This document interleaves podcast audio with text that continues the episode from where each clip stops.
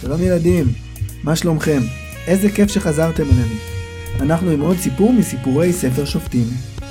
בפעם הקודמת, אתם בטח זוכרים שסיפרנו על החידה של שמשון.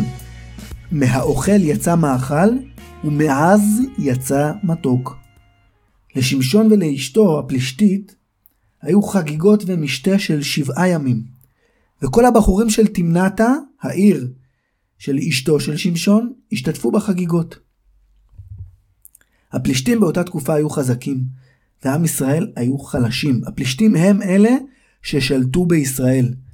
והבחורים בתמנתה לא כל כך אהבו את זה שישראלי כמו שמשון נכנס לעיר שלהם בביטחון, בלי לפחד, ועוד מעז להתחתן עם אישה פלישתית משלהם. שמשון גם עשה איתם התערבות. אם אתם תדעו לענות על החידה שלי, אתם תקבלו ממני פרס, 30 חליפות בגדים.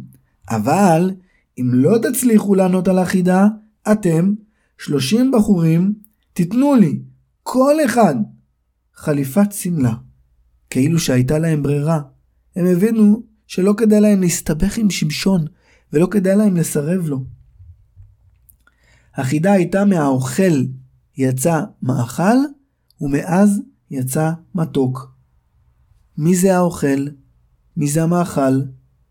מי זה העז? מי זה המתוק? הבחורים מהמשתה ניסו וניסו לחשוב בעצמם על פתרון, ולא הצליחו. למישהו פתאום היה רעיון. אה, בעצם, מי זה האוכלים? אנחנו, הפלישתים, את מי אנחנו אוכלים? את ישראל אנחנו אוכלים, מה מאכל? אבל רגע, מה זה בעצם אומר? שמהאוכל יצא מאכל, האוכל פתאום הפך להיות האוכל?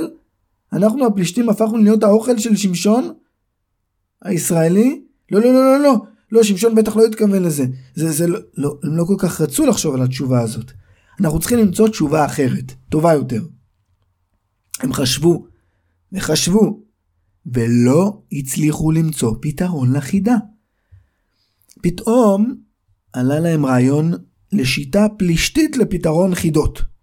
לא כל כך חושבים בה על הפתרון, אלא יותר מוצאים מי ואיך יגלה לנו את הפתרון. אז מי שיכלה לגלות להם את הפתרון, הייתה אשתו של שמשון. הם לחצו עליה, ואיימו עליה, והפחידו אותה, כדי שהיא תשאל את שמשון, ותגיד להם מה הפתרון. ובאמת זה מה שהיא עשתה. בהתחלה שמשון לא הסכים לתת לה את הפתרון, אבל אחרי שהיא ביקשה שוב, ושוב, והבטיחה שלא תגלה, והבטיחה שוב, ובכתה, ובכתה שוב, וביקשה, וביקשה שוב. בסוף, שמשון כבר לא יכול לעמוד בזה, ונשבר, וגילה לה את הפתרון. זה היה ביום השביעי של החגיגות. כמה רגעים לפני בו החרסה. כן, בוא החרסה. מה זה בוא החרסה? חרס. אתם מכירים את המילה חרס? נכון, חרס זה חומר שמכינים ממנו כלים. אבל לחרס יש עוד פירוש בעברית. חרס זו שמש. בוא החרסה זה שקיעת השמש. רגע לפני שהשמש של היום השביעי שקעה, וכבר נגמר לפלישתים, לבחורים, הזמן להגיד את הפתרון, רגע לפני זה, אשתו של שמשון הצליחה להוציא ממנו את הפתרון, ורצה ואמרה את זה לבחורים, והבחורים רצו ומיד אמרו את זה לשמשון. שמשון, שמשון, יש לנו פתרון, יש לנו פתרון. כן, נו, מה הפתרון? תגיד לנו. מה יותר מתוק מדבש? ומה יותר עז וחזק מארי. העז זה הארי שפתאום יצא ממנו דבש מתוק. מהאריה, מהגבייה הזאת שנמצאת פה ליד תמנתה, יצא דבש. שמשון שמע את התשובה והתעצבן מאוד. הוא רתח מזעם. רתח מזעם. תגידו לי, איפה יש פה מרכז קניות שאפשר לקנות בו כמה חליפות בגדים? מה המרכז המסחרי הכי קרוב? אשקלון? אין בעיה, כמה דקות אני הולך לשם וחוזר. בזמן הזה, ששמשון הלך לאשקלון להביא את החליפות שהוא הבטיח לבחורים, אני רוצה רגע שנחשוב ביחד איתכם, ילדים, על שני דברים מאוד מעניינים בסיפור הזה. הדבר הראשון זה למה שמשון שאל אותם את החידה הזאת? נכון, זה נחמד להתערב. נחמד לעשות לפעמים התערבויות ומשחקים עם חברים. אבל חוץ מהתערבות, אולי שמשון רצה עוד משהו בחידה הזאת שהוא שאל אותם? מה הוא רצה להגיד להם? מה הוא רצה להשיג בזה שהוא שאל אותם את החידה הזאת? ועוד שאלה מעניינת, שימו לב, הבחורים ענו לו שאז זה אריה ומתוק זה דבש. אבל מה זה האוכל והמאכל? הוא שאל אותם שני דברים. מהאוכל יצא מאכל, ומאז יצא מתוק. אני אגיד לכם מה אני חושב על השאלות האלה. אם יש לכם רעיונות, אתם יכולים גם כמובן לשתף אותי, לשלוח עם אבא ואמא, לשלוח לי רעיונות. אבל אני אגיד לכם מה אני חושב. אני חושב ששמשון רצה להתגרות בהם, בפלישתים. הוא רצה להגיד להם, אל תחשבו שאתם כאלה חזקים. נכון, אני ישראלי, אני מעם ישראל, אבל אני יותר חזק מכם. זה מהאוכל יצא מאכל. אתם בדרך כלל האוכלים ופתאום הפכתם להיות האוכל שלי של שמשון. הם לא רצו להגיד את זה. וזה גם קצת הפירוש של מאז יצא מתוק. מה זה מאז יצא מתוק? זה האריה, ששמשון הצליח לשסע אותו במו ידיו. אריה שכאילו מספר על הכוח של שמשון ועל הגבורה שלו, לעומת הפלישתים החלשים המתוקים. אז שמשון הלך למרכז המסחרי באשקלון, וראה שם כל מיני חנויות בגדים, אבל לא כל כך הייתה לו סבלנות לעמוד בתור ולשלם.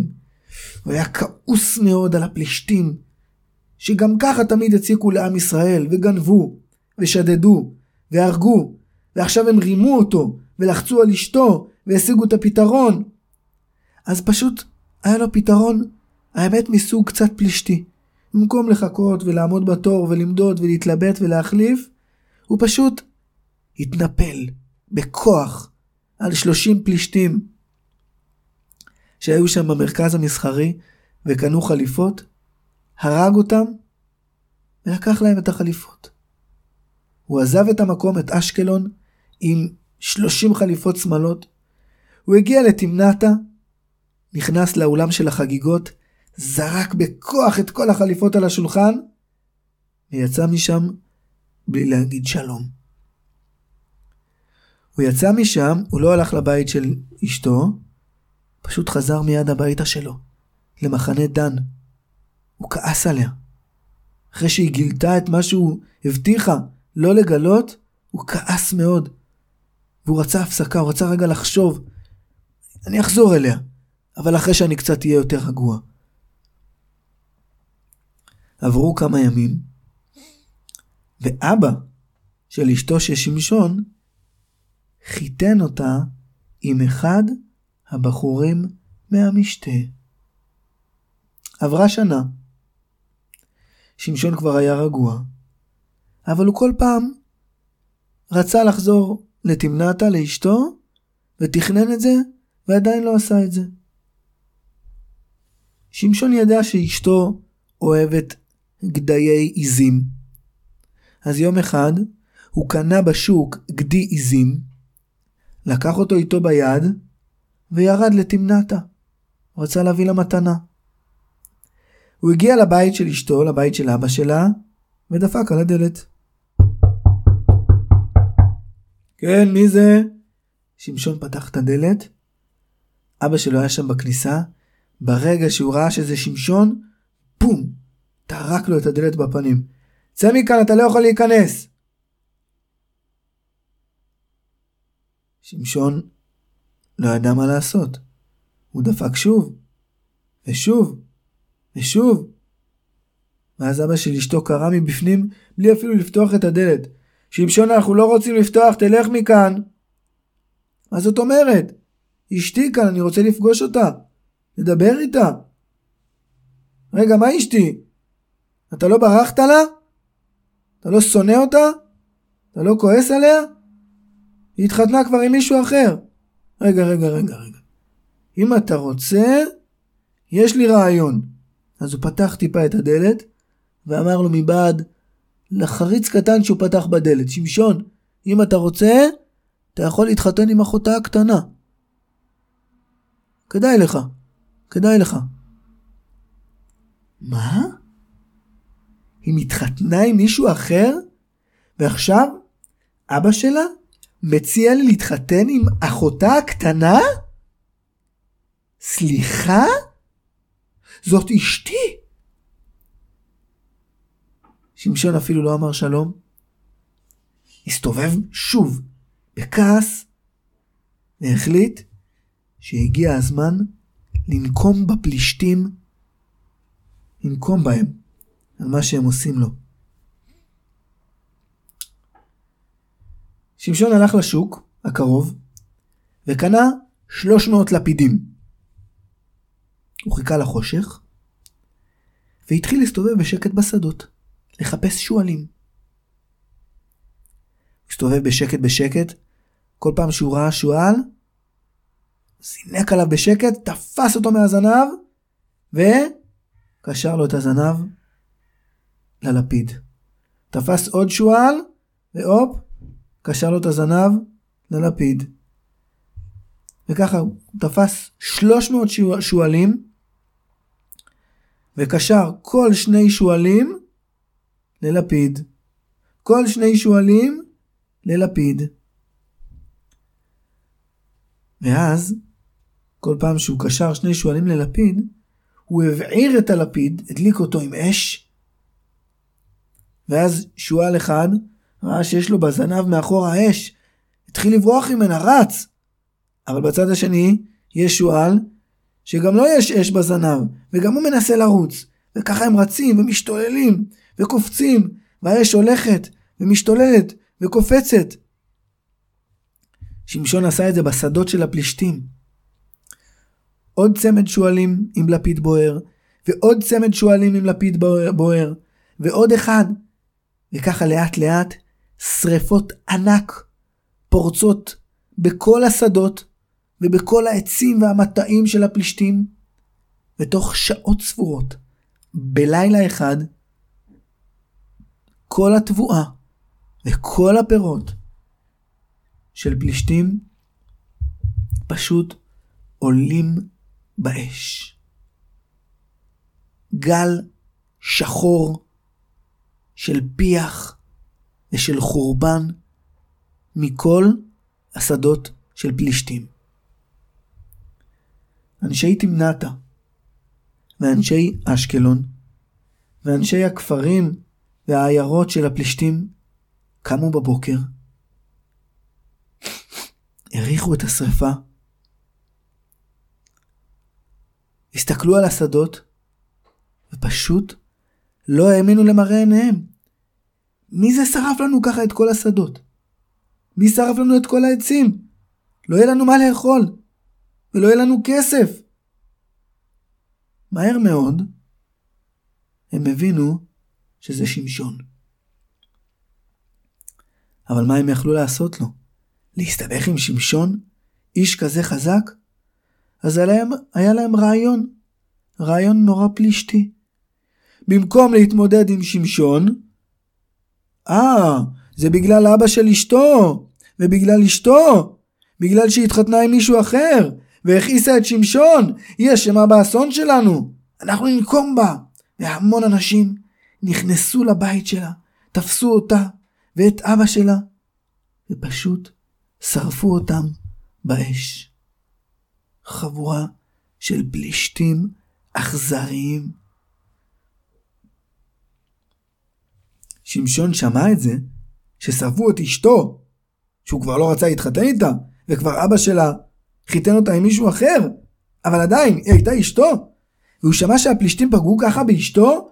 היי, עוד סיבה לכעוס על הפלישתים. מה?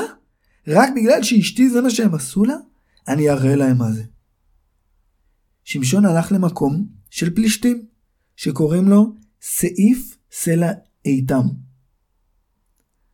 בטח לא שמעתם אף פעם על מקום שקוראים לו סעיף סלע איתם. שמשון הלך לשם, ופשוט הכה פלישתים. עוד אחד, ועוד אחד, ועוד אחד. הכה. חבורה גדולה של פלישתים שקיבלו מכות קשות ביותר משמשון. הפלישתים הבינו שקורה פה אירוע מתגלגל שחייבים לעצור אותו. שמשון גורם להם המון המון נזק, המון הרוגים, המון נזק בשדות, המון נזק גם של סכסוכים, פתאום הם מתחילים לריב פלישתים עם פלישתים, ולהעניש פלישתים את הפלישתים. וזה פשוט הופך להיות לא כדאי ומסוכן. חייבים לעשות משהו עם שמשון הזה. מה הבעיה? ששמשון היה איש מאוד מאוד חזק, ואף אחד מהפלישתים לא העז להילחם בו. חיפשו רעיון, מה לעשות? אפ אפ אפ אפ אפ אפ. לאחד הקצינים הפלישתים עלה רעיון. בעצם אולי אנחנו צריכים לא להילחם בשמשון. צריכים להילחם באחים שלו, בעם ישראל. כן, ללחוץ עליהם לתפוס את שמשון. אה, רעיון מצוין. גדוד פלישתי התארגן, התחמש, ויצא למסע לכיוון שבט יהודה. אנשי שבט יהודה ראו גדוד של לוחמים פלישתים מתקרב אליהם והתחילו לפחד. מה זה?